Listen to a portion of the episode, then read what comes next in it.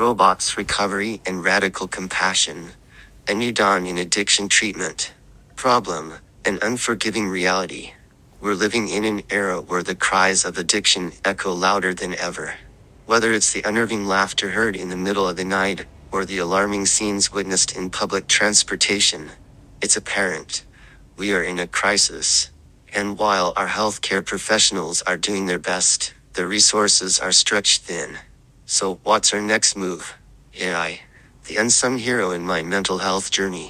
I've faced my share of mental health challenges requiring consistent therapy.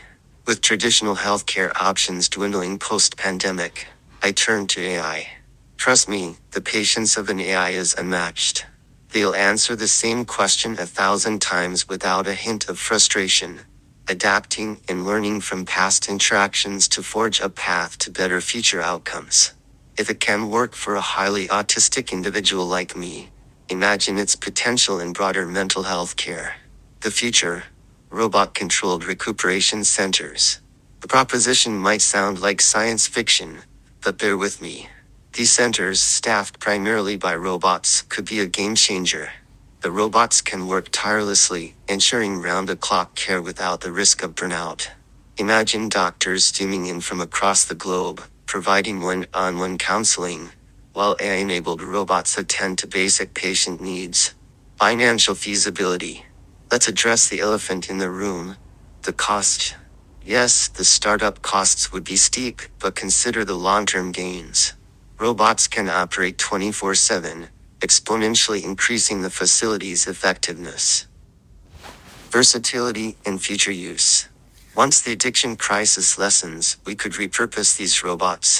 Think of them assisting in elder care, supporting an aging population that also deserves dignity and quality life. Cost-benefit analysis.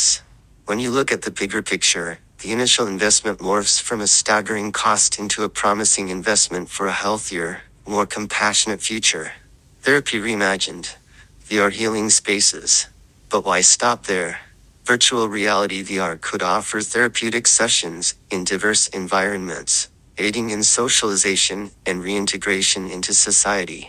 Technology can truly be a vessel for healing. Your role in this new dawn: advocate for government funding in mental health and addiction recovery, volunteer or donate to organizations fighting addiction, promote a compassionate, public health approach rather than criminalizing addiction. Conclusion: a compassionate tomorrow.